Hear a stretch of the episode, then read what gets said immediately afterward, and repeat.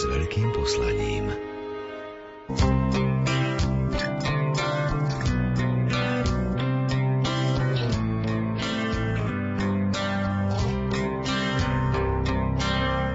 Dobrý deň. Pred nami je takmer 60 minút určených na stretnutie so zaujímavými ľuďmi. Pani Terézia Lendelová sa celé polstoročie venuje ľuďom, ktorí sú chorí či nevládni.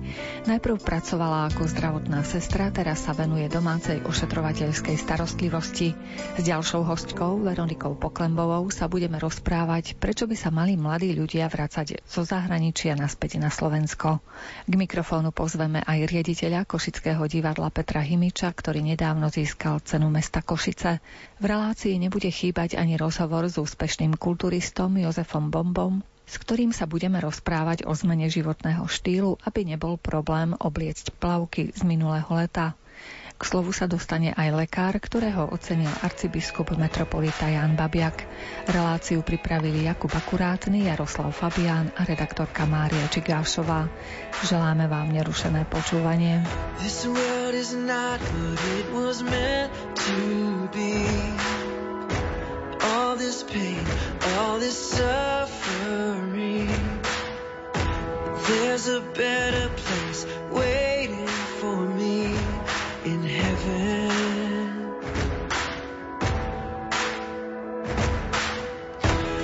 Every tear will be wiped away. Every sorrow and sin erased. We'll dance on seas of amazing grace in heaven, in heaven. I'm going home where the streets are golden, every chain is broken. Oh, I wanna go, oh, I wanna go home where every fear is gone. I'm in your open arms where I belong.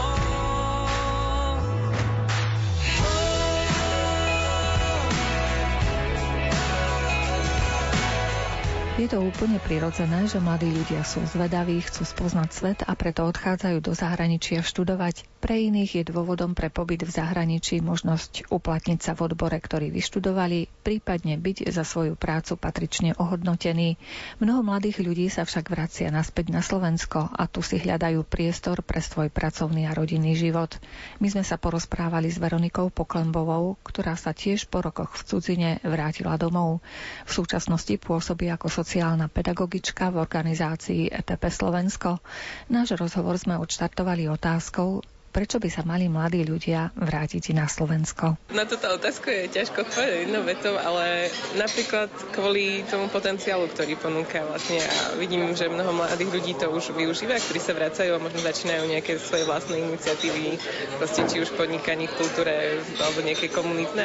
A vlastne tí potom svojim príkladom ťahajú ďalších ľudí. A verím, že to, keď sa budú stretávať s takou pozitívnou odozvou mesta toho regiónu, že víta týchto ľudí a ich iniciatívy, tak myslím, že postupne budú pribúdať takí ľudia, ktorí sa budú vracať. A v zásade aj to je tá vec, ktorá mňa plakala, ktorá sa mi páči na tomto regióne, že som chcela vrátiť domov a byť tu doma a zároveň pôsobiť, robiť niečo zmysluplné preto, aby aj tento región rástol, napredoval. A čo bolo motiváciou na návrat? Viacero vecí tam bolo. Ja som sa vrátila vlastne konkrétne v tom čase pred 3 rokmi zhruba do programu Teach for Slovakia. Ja som nastúpila ako učiteľ Pardiove, ale moja preferencia bola taká, že som chcela ísť na východ a ďalej som vedela, že by som chcela pracovať niekde v oblasti komunitného rozvoja alebo proste v zásade na tej komunitnej úrovni. A to sa potom postupne zrealizovalo tým, že pôsobím v organizácii ETP Slovensko. A to bol taký nejaký taký môj sen, alebo proste čomu som sa chcela ďalej vlastne venovať v živote, čiže to sa mi tak splnilo. A zároveň mám tu rodinu, najbližších ľudí a priateľov, takže pre mňa to bolo také, že návrat domov, odkiaľ pochádzam a zároveň proste nejaký ten potenciál a priestor realizovať to, čo som videla ako nejaké svoje poslanie. Keby sme možno našim poslucháčom priblížili ten projekt. Ja konkrétne teda robím na projekte druhošancového vzdelávania. To je taký pilotný projekt, ktorý realizujeme v tých 4 lokalitách, kde aktuálne pôsobíme. Okrem Lúnika 9 je to ešte Veľká Ida, Rankovce a Stará Ľubovňa a robíme ho spoločne aj s inštitútom SGI v rámci takého väčšieho projektu Verejná správa aktívne podporujúce druhošancové vzdelávanie. A našim cieľom je dať tým hlavne mladým, teraz teda sa ukázalo, že hlavne mladí majú o to záujem, šancu buď si doplniť základné vzdelanie, alebo znova sa vrátiť na strednú školu a dokončiť si strednú školu, aby vlastne tak aj zvýšili svoje šance zamestnať sa v dobrom zamestnaní a celkovo si proste zvyšovali kvalitu života. No a cieľom tohto projektu je okrem tejto priamej podpory, ktorú robíme v komunitných centrách so skupinkami týchto študentov, je zároveň dať aj takú spätnú väzbu aj v spolupráci s tými riaditeľmi, ktorí sú na školách, aj s ľuďmi zo samosprávnych krajov, že ako to vidie, čo funguje, čo nefunguje v tom druhom šancovom vzdelávaní a že ako by sa to dalo ešte vylepšiť, ako nejaký model a konkrétne odporúčania. Zrejme vás úspechy študentov asi potešia. Určite áno. A myslím, že dôležité je hlavne, aby tešili ich samotných, aby videli, že proste, že to niečo pozitívne, čo ich motivuje ďalej. Ako sa darí tým študentom? Vyžadujú si nejaký špeciálny prístup, lebo určite asi tú štartovaciu čiaru nemajú rovnakú. Máme študentov, ktorí sú na strednej škole, vlastne v prvom ročníku sú aj takže externe alebo na dennom. Potom máme takých, ktorí sa prihlásia do toho kurzu, že si chcú doplniť základné vzdelanie úplne, aby mohli ísť potom na takú strednú školu, kde vlastne môžu získať výučný list alebo maturitu. A je to také, že tým, že vlastne nejaké obdobie boli mimo toho systému vzdelávania, je to pre nich taká výzva znova sa do toho dostať a nájsť si znova ten spôsob, že ako sa učiť a ako si to po príjemných veciach, ktoré robia, zariadiť tak, aby sa im podarilo dosiahnuť to, čo si zaumienili. A myslím, že tie aktivity prebiehajú v tej skupine, tak je to fajn, že nie sú v tom ako keby osamotení, ale že okrem tej podpory individuálnej, ktorú vieme dať, tak je tá podpora v tej skupine, že sa stretávajú a vlastne viacerí, ktorí tam prichádzajú, majú podobný cieľ. Prijímate medzi seba do svojich radov treba aj nejakých dobrovoľníkov, ak by teraz medzi našimi poslucháčmi bol niekto, kto by sa chcel pridať tej vašej filozofii k pomoci? Príjmame dobrovoľníkov. Jedna z tých rovín, okrem tej priamej podpory a vlastne toho druhošancového vzdelávania je aj mentoring. Teraz vlastne budeme spúšťať znova tak vo väčšom mentorský program, kde máme okrem tých mentorov, ktorí sú lokálne v tých komunitných centrách alebo dochádzajú tam za svojimi chránencami, aj online mentoring na stránke schopnedeti.sk, tak vlastne tam sa môžu ľudia, ktorí mali záujem vlastne stať sa takými mentormi mladým v týchto komunitách, kde pôsobíme, tak sa môžu prihlásiť a môžu sa stať vlastne takto na diaľku, ich podporovať. V čom je tá práca podľa vás obohacujúca? Podobné trošku aj možno s tým učiteľstvom, ako som to robila predtým, že vlastne stále to prináša také nové výzvy a je to pre mňa, vnímam, že to také obojstranné učenie sa. Že na oboch stranách, že je zaujímavé aj spoznávať, ako tí mladí rozmýšľajú a zároveň pre nich verím, že je tiež zaujímavé stretnúť aj tých ľudí, za ktorými vieme spoločne ísť, alebo pre tie príležitosti, kde vieme spoločne ísť a to, čo vieme spolu vlastne zažiť v tom počas našich aktivít alebo nejakých mimoriadnych výletov a tak ďalej.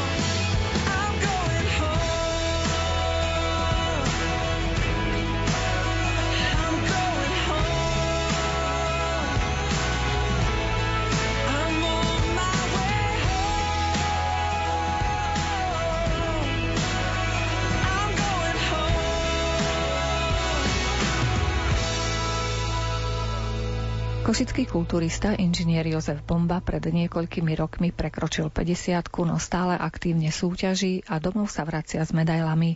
Okrem iného získal aj 5 titulov majstra sveta v rôznych federáciách.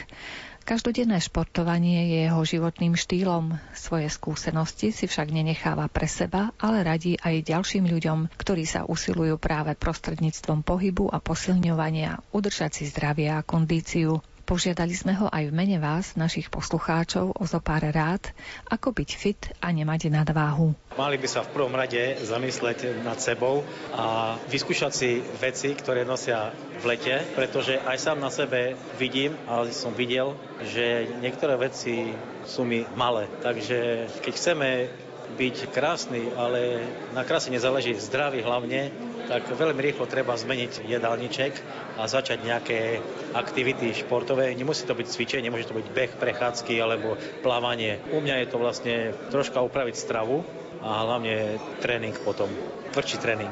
A pokiaľ ide o úpravu stravy, akým spôsobom by ste mohli aj naši poslucháči upraviť stravu?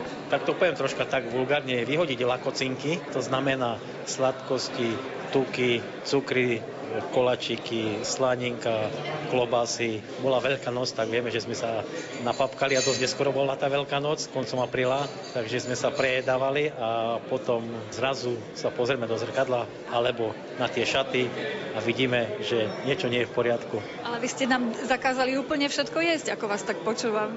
Sladké veci, tuky, cukry. No ja by som to obmedzil, ale keď sme sa prejedali, tak potom treba to úplne zakázať, aspoň na určitú dobu. Nie som taký, že by som ako ja, profi, pretekár, ja idem na doraz, takže ja mám všetko zakázané, ale to zakážem si tam pre seba, ale tí ľudia stačí, keď obmedzia, alebo keď si podržia tú dietku. Mám tých svojich klientov, ktorí sa pripravujú do jarnej premeny, to je súťaž ohľadom postavy. Premena postavy nie je chudnutie, niektorí chcú pribrať, čiže zmeniť si svoju postavu k svojej spokojnosti a k svojej tužbe. Tak tým ľuďom potom povolím jeden deň taký, že si môžu dať čo chcú, ale musia držať tú dietu aspoň 5 až 6 dní v týždni. A potom jeden deň majú ten cheat day a môžu papkať skoro všetko, ale len 1 až 2 jedlá. A tie výsledky sa nakoniec dostavia? Podľa vás máte už také skúsenosti, že ktorí klienti dodržujú tieto vaše rady, že naozaj sa im zmení telo? Boli to aj profi, moji pretekári, ktorí nedodržiavali. Taká jedna príhoda. Mal som 2 kočky, ktoré sa pripravili na súťaž. Jedna mala, môžem povedať, 47 rokov, druhá mala 20. A tá 47-ročná bola poctivka v strave. A tá postava sa rapidne menila. A tá 20-ročná nič. A chodila na tréningy s krabičkami mesa a zeleniny, že ona toto papka ukazovala a potom mi pár ľudí povedal, že v noci McDonald's sa prepcháva, takže tá postava jasne, že potom nemohla ísť, takže to človek vidí sám na sebe. Takže 47-ročná porazila vlastne 20-ročnú. Jedine človek sám seba môže oklamať tým, keď si trošku moc zatajne. Áno, tak sa hovorí, bez peniaz do hospody nelez a bez u nás súťažných bez postavy, respektíve bez tej disciplíny a hlavne v strave, lebo v strave je 60%, na pódium tiež neles, lebo tam sa vás nikto nepýta, ja som bol chorý, ja nemám peniaze, ja som nedržal dietu, keby som držal dietu, tak som dobrý. Nie, tam sa rozhoduje rovno na pódiu. Takže to je tej profi a tej, by som povedal, tej verejnosti, tej súťaži, čo je teraz jarná premena. Tam som mal minulý rok 6 ľudí, všetci 6 skončili do 4. miesta v svojich kategóriách. A 3 medaily sme mali, takže 2 druhé miesta, 1 tretie miesto. Predtým ja som robil súťaž v roku 2016, sa to volalo Bomba telo, do leta to bolo pre Košičanov a tam tiež boli pekné výsledky na tých ľuďoch. Boli ubytky váh až aj 20 kg. Jeden klient ma chcel akože v úvodzovkách povedať udať, dať k súdu, lebo musel vymeniť celý šatník, okrem ponošiek. Chcel potom náhradu na nové šatstvo. Áno, chcel finančnú náhradu na nové šaty. Takže ale to bolo také úsmevné, to myslel zo srandy, takže tie sa dobre počujú, ale niektorí sa vzdali, ale u tej súťaži mojej, tam vlastne to bolo skôr zo zdravotných dôvodov. Toho roku tiež tá súťaž prebieha, mám tam len 4, no uvidím, no neviem, jak skončia. Jeden maká, ostatní mali zdravotné problémy, tak uvidíme, či to dobehnú. Majú na to ešte mesiac. Čiže koľko to trvá tá premena tela? Koľko sa musia takto zdržiavať lakociniek a trénovať? Tak 3-4 mesiace to trvá, pekné sú výsledky. Urobí sa fotka pred súťažou, príklad 20. februára, a potom sa urobí fotka príklad 20. júna a tie 2 fotky sa spolu pošlú komisii. A to si rozhodne ale vlastný klient, hej, respektíve ten pretekár, ktorý sa do toho prihlásil. Keď nechce, tak fotky nepôjdu. To je to dobré, že si tie fotky si sám porovná, ako sa zmenil.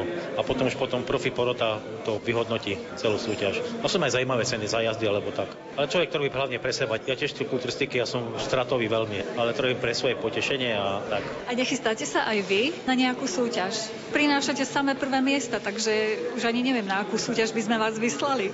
33 rokov súťaženia, ja si myslím, už dosť. Ale neviem, že končím, ale toho roku určite nepôjdem, aj keď ma to ťaha na pódium. Ťaha ma to hlavne do Čiech, by ma to ťahalo súťaže, si tam sú perfektné súťaže, ale aj telo si musí troška oddychnúť a získal som všetko, čo sa dalo, už aj ten motiv chýba. Zaviesol som plavky na klinec, ale tak dočasne, hovorím, už nehovorím, že na trvá dočasne. Keď sa na vás obracajú klienti, sú skôr takí zrelší, v zrelšom veku, alebo aj mladí ľudia, ktorí majú trvať problémy s nadváhou alebo nevedia vlastne ako cvičiť, trénovať? Tak mladí sa obracajú s tým, že chcú súťažiť, by chceli súťažiť. Ten stredný vek, tak chcú mať dobré postavy, a ten starší vek už kvôli zdraviu. Takže sú také kategórie. Najpostivejšie sú tí starší, najstarší. Tí mladí sú také, ešte majú svoje záujmy, ale tí starší už to držia poctivo. Poslali mi fotky na večere, čo papkali, alebo volajú mi, píšu mi, či toto môže, či toto môže. Tak hovorím, kľudne ma otrvať aj v noci hocikedy, takže ja rád poradím. Nikdy nie je neskoro podľa vás začať niečo so sebou robiť, treba aj v 50-ke? Nie, určite nie. Teraz v tej naturálnej kulturistike chlapci začínajú niektorí v 40-ke, 45-ke a majú pekné výsledky. Či už na postave, alebo aj výsledky. Takže hoci v ktorom veku. Kulturista je ako víno, čím starší, tým lepší. Od rána do večera na seba v zrkadle pozerá. Celý deň cvičí a je iba naturálne semená. Okrem iného sa dokáže stravovať aj z odstupu. Možno som sám, ale ja toto vnímam ako poruchu. Kamene ti dáme do vrecák, nech ťa neuniesie severák. Dýchaj, zhlboka dýchaj, ako peď cítiš, že si zas pribral.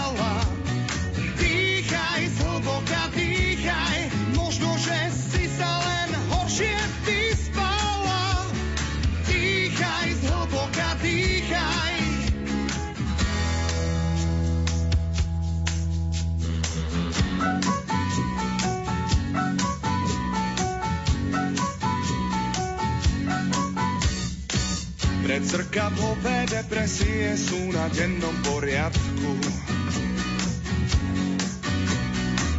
Namiesto aerobiku pravidelnú psychoprehliadku. Namiesto diskotéky motiku ti dám pod pazuchu.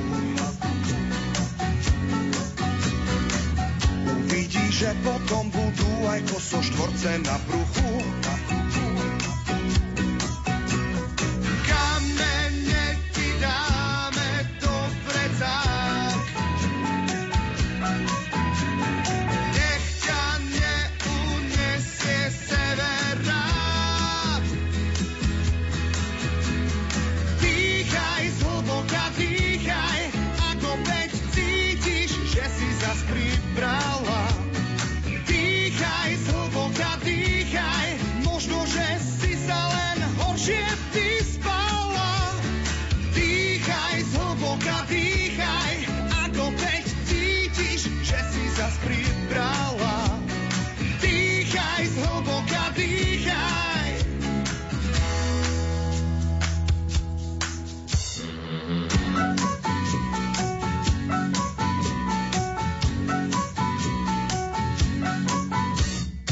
Cenu mesta Košice si v máji prevzal okrem iných ocenených aj riaditeľ štátneho divadla v Košiciach Peter Himič. V tejto funkcii je už 20 ročia, riaditeľovať začal po 30-ke, teda bol najmladším Slovákom v tejto funkcii. A keďže pochádza z Prešova, spýtali sme sa ho, ako vníma cenu mesta Košice Prešovčan. Ako Košičan, pretože ja som človek, ktorý sa cíti doma tam, kde žije, kde má rodinu, kde pracuje.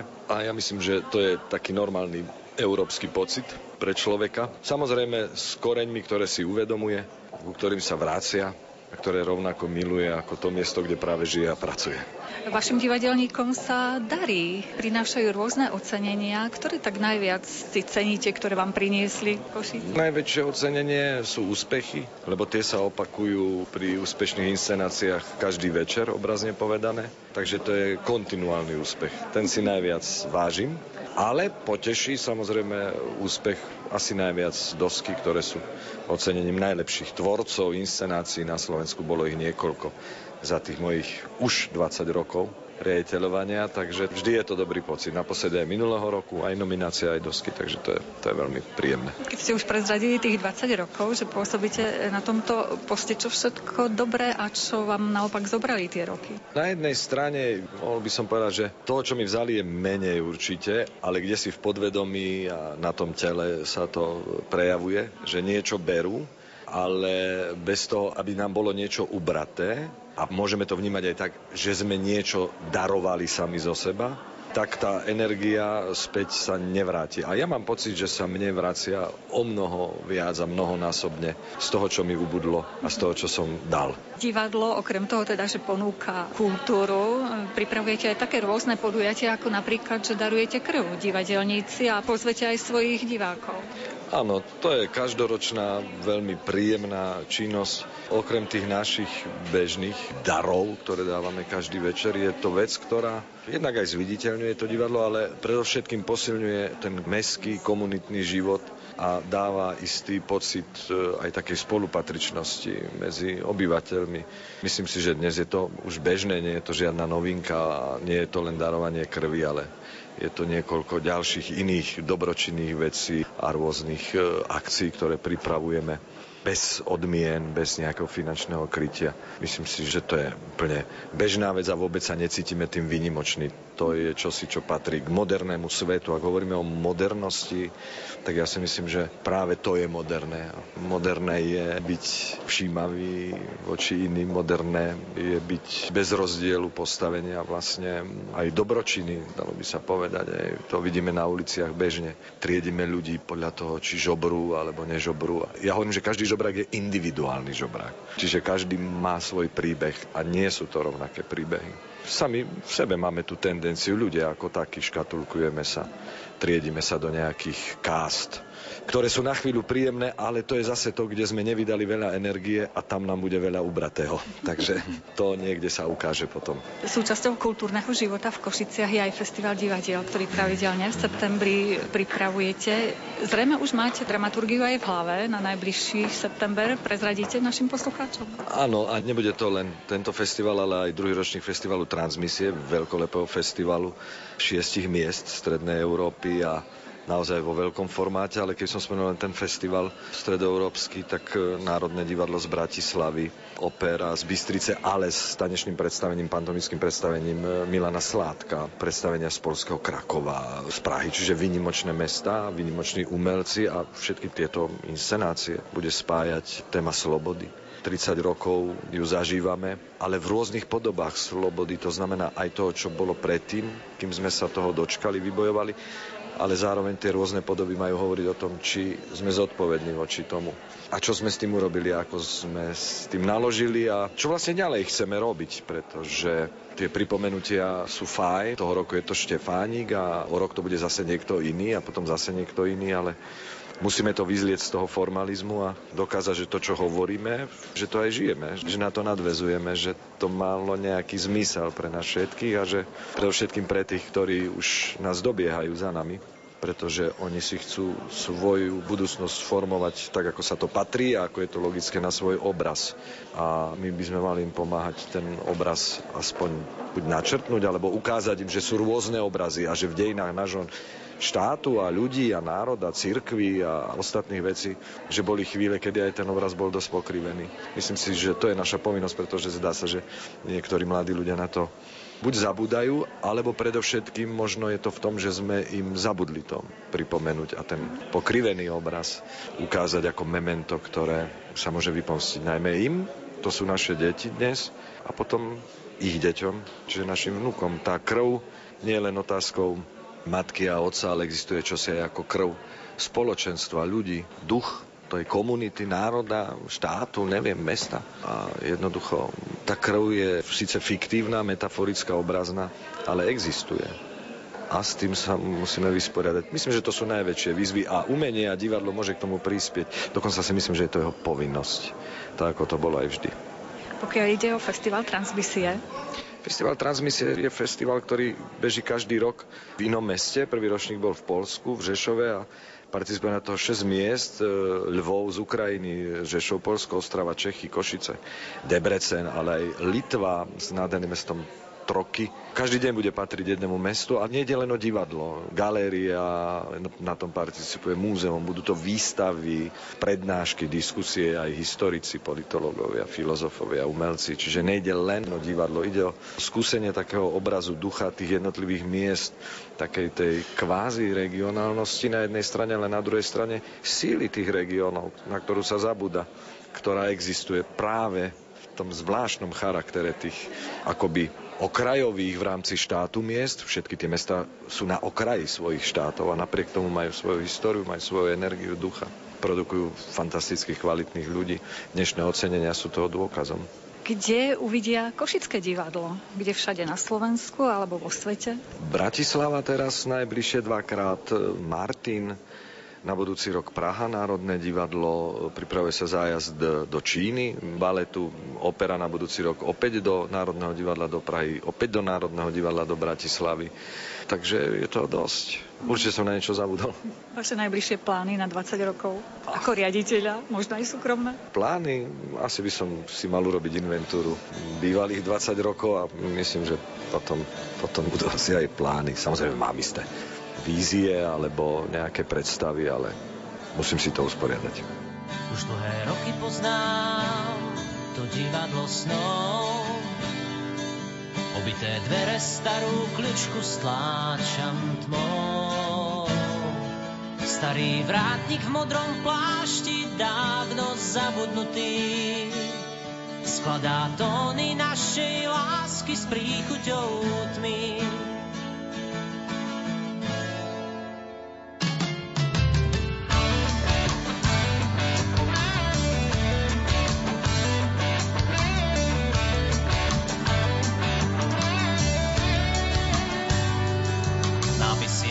A pod nimi tvár kulisa skrčená čaká na svoj čas. Hrá sa zabudnutý román s názvom Sen. V tmavom svetle znovu prídeš ku mne, viem.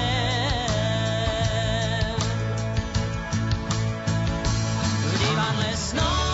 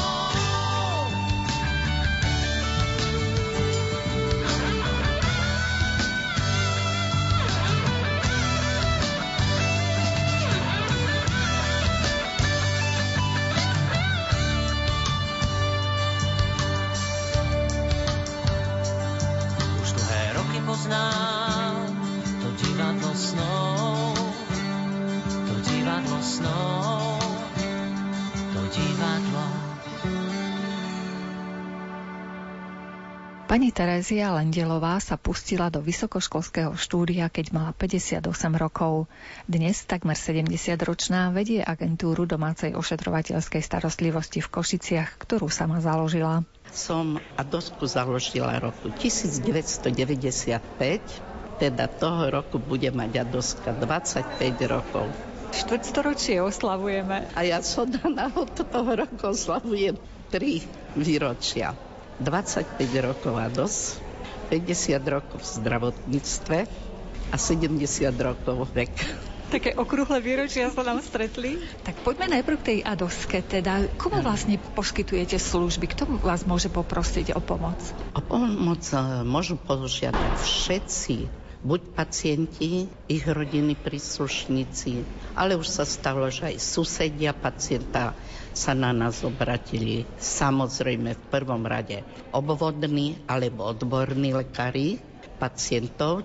Obvodní, keď je pacient doma, v teréne, je v domácom prostredí, ale aj odborní lekári, napríklad keď pacient je v nemocnici, idú ho prepušťať, je potrebné ešte doliečiť pacienta alebo ošetrovať, lebo my sme predovšetkým ošetrovateľské agentúry, ošetrujeme pacientom rány, rôzne diabetické nohy po amputáciách, po náhlych cievnych príhodách, onkologické diagnózy, metastázy a všetko. Teda ktokoľvek, podmienka je, aby pacient bol buď úplne imobilný, keď sa nevládze už dostaviť do zdravotníckeho zariadenia na ošetrenie, alebo čiastočne mobilný, to znamená, že síce pohybuje sa pomocou jednej, dvoch barličiek invalidného vozíku, ale len tak v tom svojom rodinnom prostredí, v byte.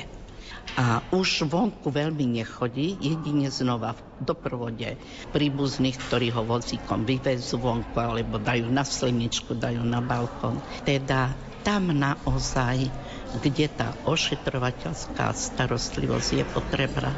U týchto pacientov, ťažko chorých, zomierajúcich. A títo získajú tú službu za nejaký poplatok? Za tieto naše služby sa neplatí, pretože ide to zo zdravotného poistenia pacienta. My, keď príjmame pacienta do našej advokátskej starostlivosti, pýtame sa meno, priezvisko, bydlisko, zdravotné poistenie, ošetrujúci lekár, samozrejme, aký je tam problém zdravotný, ale takisto hovoríme aj o poisťovni. Pýtame sa, ktorý zdravotnej poisťovni ste poistená, alebo váš otecko, mamka, brat, sestra. No a oni hneď samozrejme medzi inými otázkami majú a platí sa za tieto služby? Nie, neplatí sa. Niektorí kolegovia, kolegyne pristupujú pri určitých výkonoch k tomu, že berú napríklad za odbery biologického materiálu, ale ja nie. Nestotožňujem sa s tým. U mňa všetko ide cez zdravotnú poisťovňu. A poskytujete Košičanom svoje služby, alebo aj na okolí Košic? Práve, že poskytujeme služby aj v Košiciach, ale aj okolo Košic. Do tých 20 kilometrov okolo Košic chodíme, poskytujeme tú starostlivosť.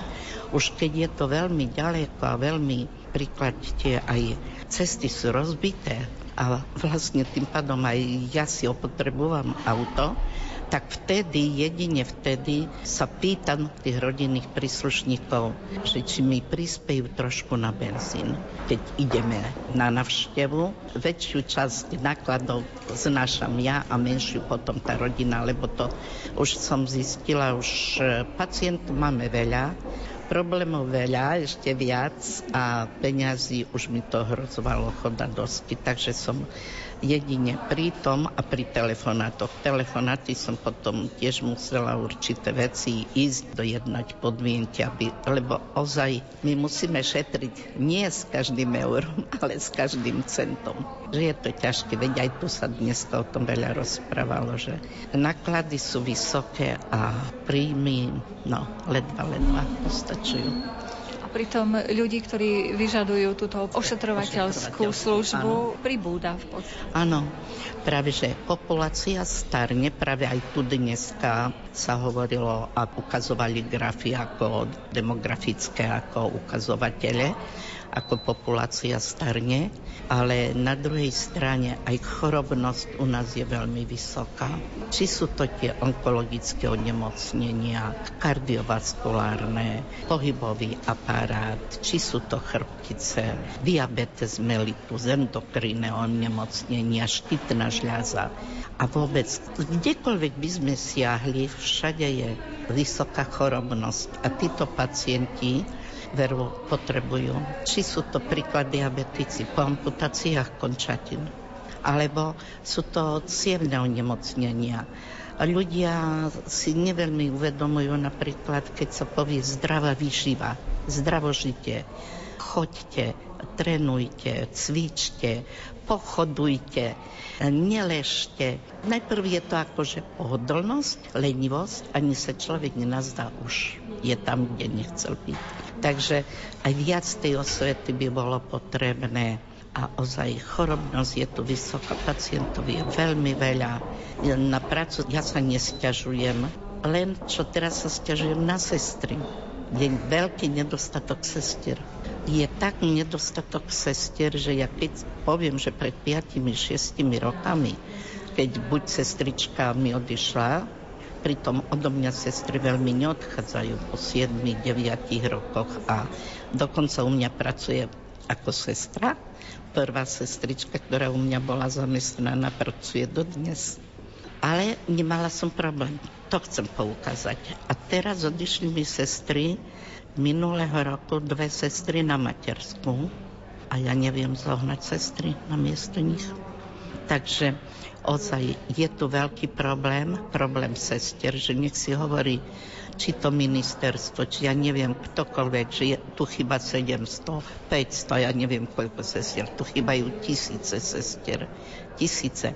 Napríklad nás ako Vadovská nikto sa nepýtal, či nám chýbajú a koľko nám chýbajú. Nejaká štatistika sa neviedala. Sme neštátne zdravotné zariadenia. Oni hovoria o tom, čo je v štátnych zariadeniach, ale my nič, my sme iné. Ste mimo štatistiku. Tak. A vo veľa veciach sme mimo štatistiku. Ak plné mám ruky, daj nech sa delia s chlebom. Ak sú prázdne, nech podoprú slabých. Nech vďaka nim ponúkam ľuďom nebo. Nech nimi staviam život na kamienkoch pravdy.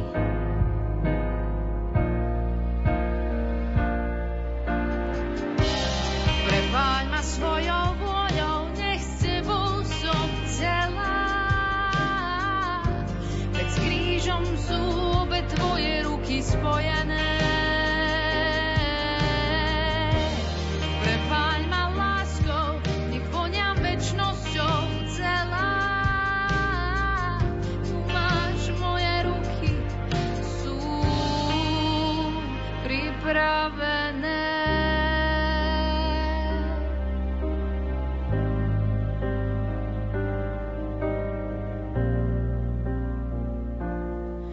Chcem ich ponúknuť obe, hoci by mali byť prepodnuté. Chcem nimi objímať, ako ty cez kríž a obetu. Dni plynú rýchlo, časy sú pohnuté. Vieš, že sa nechcem iba hrať na svetu.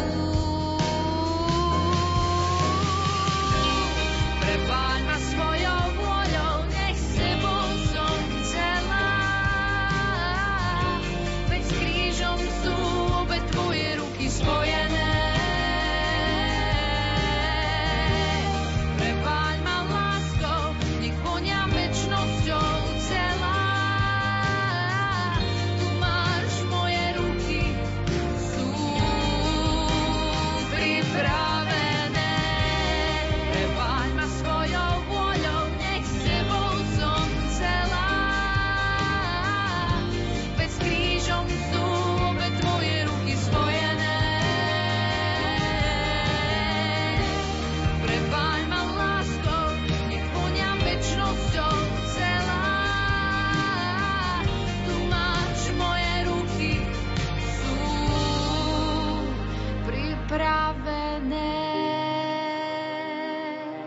celkové aj sestry v štátnych zdravotníckych zariadeniach majú to veľmi ťažké. Na oddeleniach, kde by mala sa dodržiavať normatívy sestier, nedodržiavajú sa. Takže zdravotníctvo, ja neviem, kam ešte má klesňu, kde to všade, ešte čo sa musí tu udiať, aby sa kompetentní hore zamysleli a urobili napravu, lebo to napravu treba. Tí pacienti teraz potrebujú tú starostlivosť. Nie zajtra, nie o mesiac, nie o 2 mesiace, teraz, keď on to potrebuje. Rodiny takisto.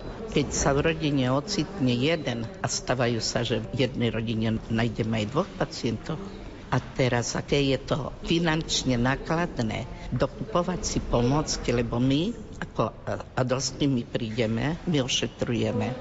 Niečo lekári predpíšu, čo im dovoluje zákon, ale niečo si tá rodina musí dokúpiť. Dokonca nám sa stáva nieraz, že sponzorujeme tých pacientov aj my, lebo keď raz sestrička tam ide, vie, aké rany a musíme jej dať materiál, aby mala na ošetrení, keď vie, že v tej rodine ten materiál není. A máme takýchto pacientov pár, jedného máme zvlášť a tomu denodenne nosíme my materiál. Takže je to ťažké. Vy ste prezradili, že už 50 rokov ste v zdravotníctve, to je polstoročie. Čo vás na to motivuje, na tej práci, že to ešte v podstate v 70-ke robíte? Čo ma motivuje? Ako dieťa som bola veľmi chorá. Bola som vážne chorá a skoro 4 mesiace som bola v nemocnici a tam som teda už ako 6-7 ročné dieťa videla ten rozdiel. Dobrá sestrička, zlá sestrička. A ja som si vtedy povedala, aj som verejne hovorila, že ja, keď vyrastiem, chcem byť sestra, chcem byť sestrička, ale chcem byť ako tá meno, tá dobrá. Áno. A to sa so mnou ťahalo celé štúdium, základná škola, stredná škola, aj som sa potom rozhodla, ostala som tomu verná. Teda ja to ozaj cítim ako povolanie a na druhej strane... Videla som už aj za socializmu určité tie veci, ktoré sa mi nepáčili, s ktorými som nesúhlasila. A keď bola možnosť, tak som si založila tú adostu. A to, čo sa mi nepáčilo, to nedovolí mojej adoste. Ja som si začala vychovávať sestričky, ja si ich vychovávam. Robíme tak, ako robíme. Ako vládzeme a ako je potrebné, či nám to poisťovňa zaplatí, alebo nie. Ale pacient dostane to, čo potrebuje. Ja vravím tak, keď človek by robil tú prácu len pre peniaze, zutekal. A teda tie sestry, ktoré tu sú na Slovensku, tu nehovorím len o sebe, o mojich sestrách, ale celkové, dávajú do tej práce aj svoje srdce, túžbu pomáhať, súcit s tými ľuďmi a vieru a nádej, že keď raz ja budem potrebovať, tak niekto poskytne tú starostlivosť mne. Tak, ako by som ju mala mať. Čo vás udržuje v takej dobrej kondícii vo vašom zdravšom veku? Čo? Viera. Ja keď som adosku, pochádzam inak z robotníckej rodiny.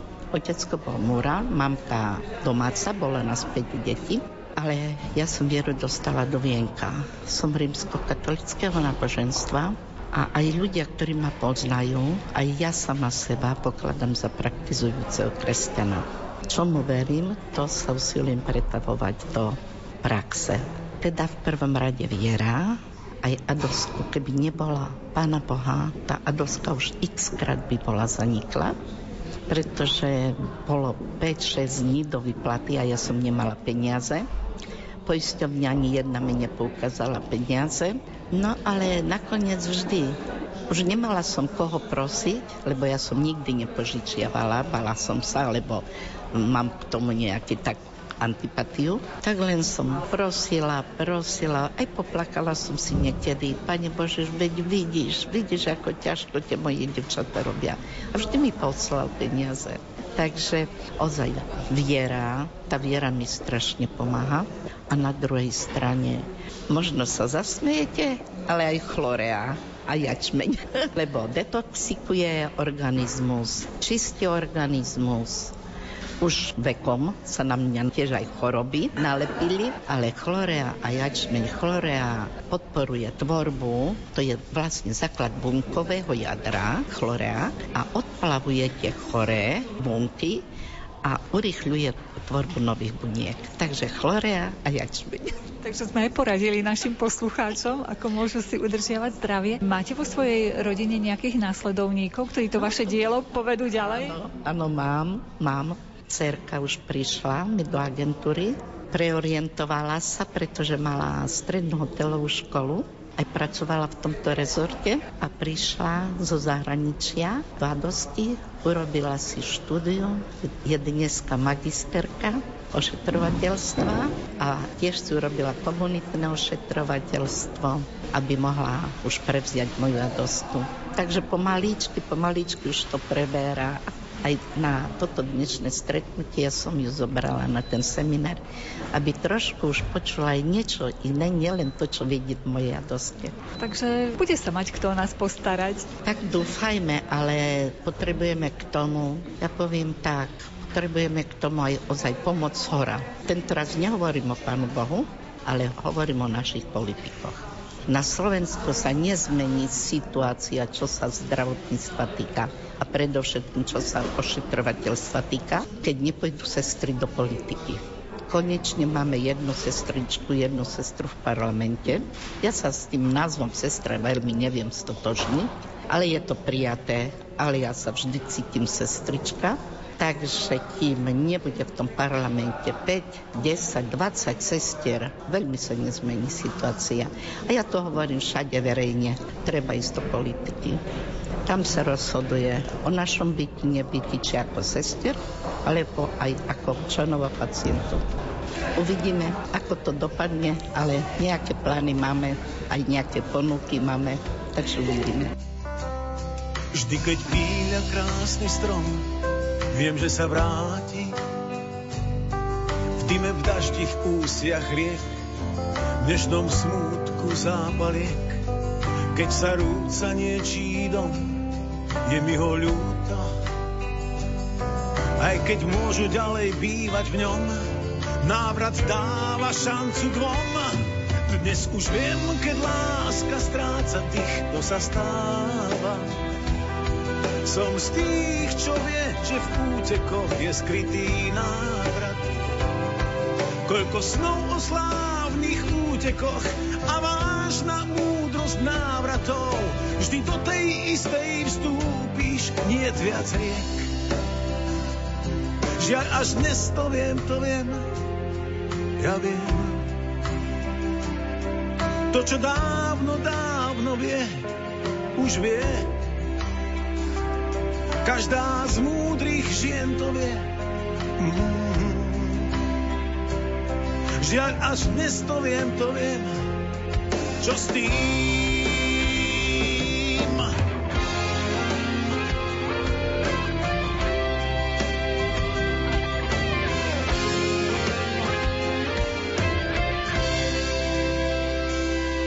Koľko býva márnych strát a kto ich zváži? Ach, koľko býva strát, keď túžiš všetko vzdať. Vždy, keď píľa krásny strom, je mi ho ľúto. Vždy, keď píľa krásny strom, som s ním, som v ňom, som on. Dnes už viem, keď láska stráca dých, to sa stáva. Som z tých, čo vie, že v útekoch je skrytý návrat. Koľko snov o slávnych útekoch a vážna múdrosť návratov. Vždy do tej istej vstúpiš, niet viac riek. Na na na na na na na na.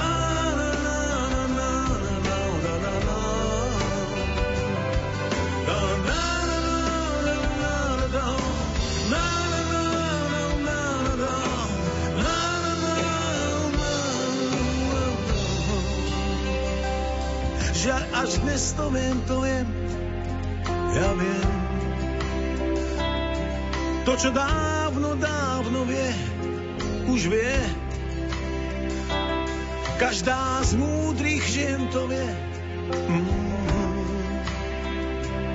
Žiaľ, až dnes to viem, čo s tým.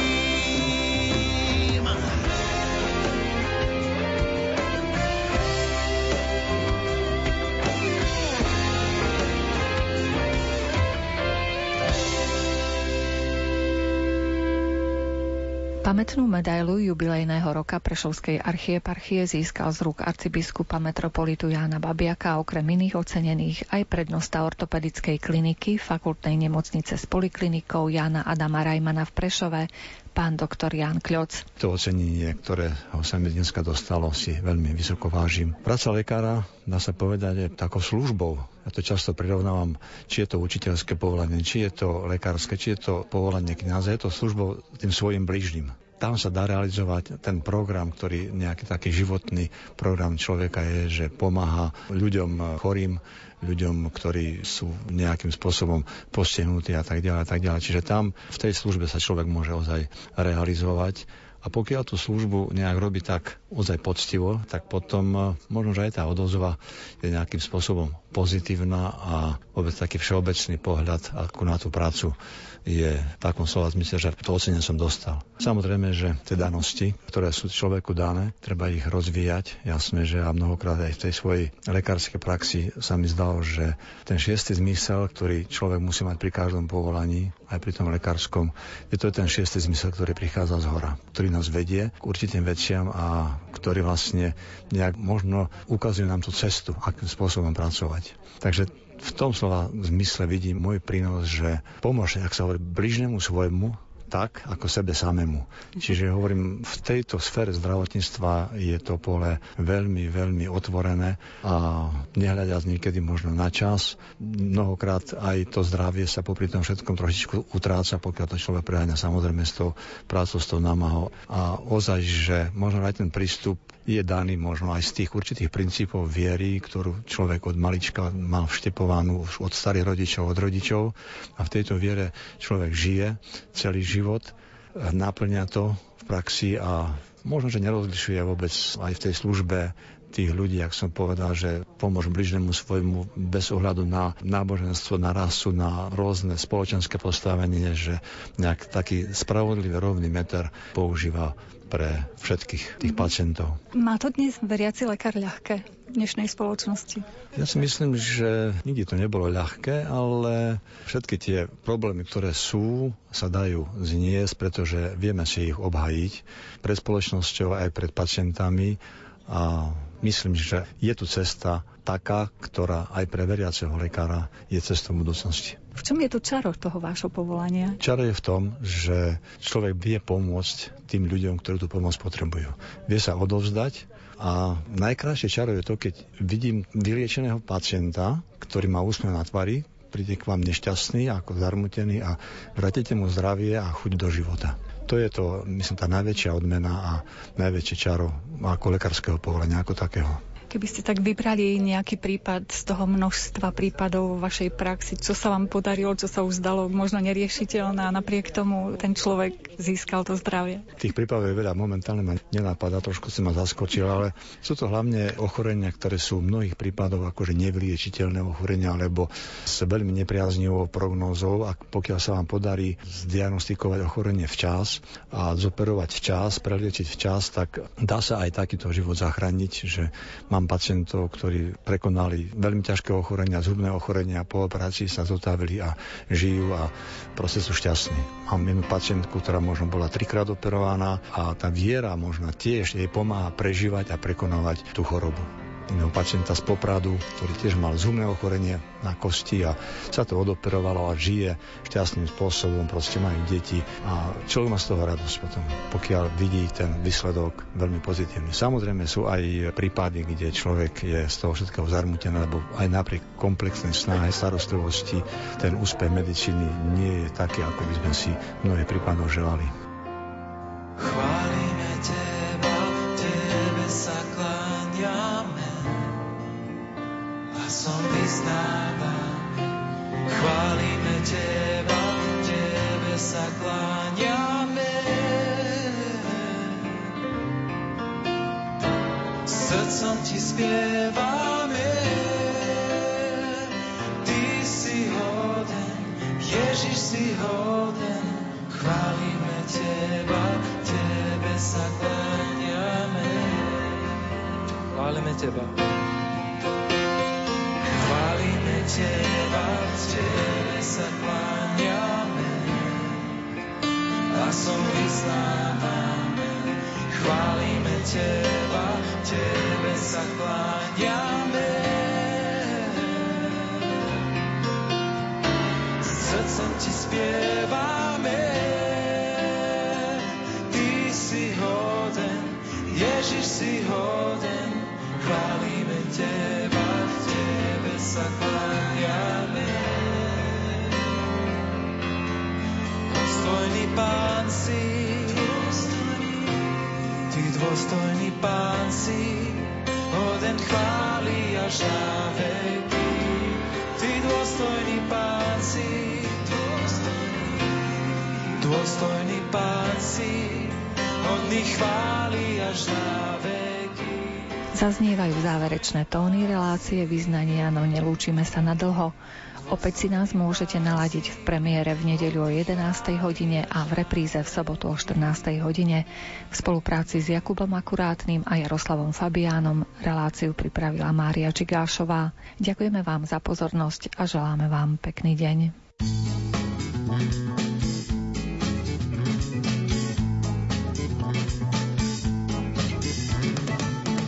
Podívej sa do mne, co tam na dne vidíš? Dvě hluboké studny, dechem vodu čeříš. Na hladinách měsíc leskne se a bledne, pak se vítr zvedne. Podívej se do mě, co tam na dně vidíš. Dvě stříbrné ryby, jestli na ně věříš. A v těch rybách prstem leskne se a bledne, pak se vítr zvedne. Teď právě bije celá a brzo bude čtvrt. A já jsem zase včela, tak začne moje smrt.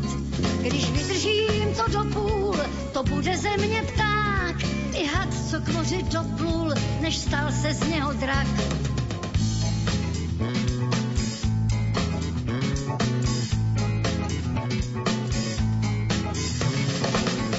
Podívej se do mě, co tam ještě vidíš? Čtyři mořský koně, ty si v sedle sedíš. Na opasku kámen leskne se a bledne, pak se vítr zvedne. Teď právě bije celá a brzo bude čtvrt. A já jsem zase včela, tak začne moje smrt. Až do 3/4 počkám v tvém přišeropný vrt. To bude ze mě kočka a už tve si mě chrt. Tak na pokraji vzpomínek, než zaspívám ti lála. Tomu raz hasí plamínek, jen si vyměníte těla.